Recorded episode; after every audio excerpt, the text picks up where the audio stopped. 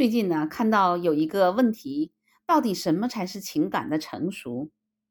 有人说自控力，明确并追求自己所需要的，为自己的作为买单，不再患得患得患失，不再占有、猜忌、控制，不要求他人，只确保自己无愧于心，会争取但不会强求，知道什么时候该努力，什么时候该放手，尊重每一段情感。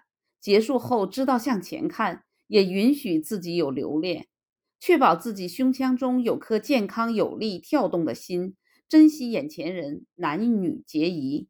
总结一下，就是大家普遍认为，一段成熟的感情需要以下这三点：自控、尊重、自爱。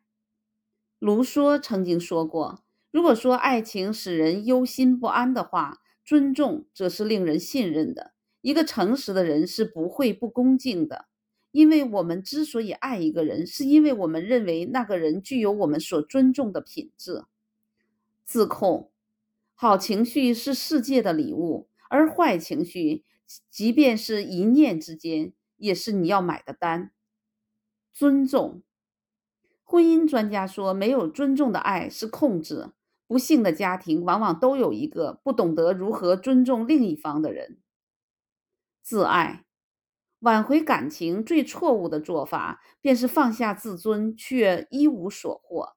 当一个男人不再爱他的女人，他哭闹是错，静默也是错，活着呼吸是错，连死了都是错。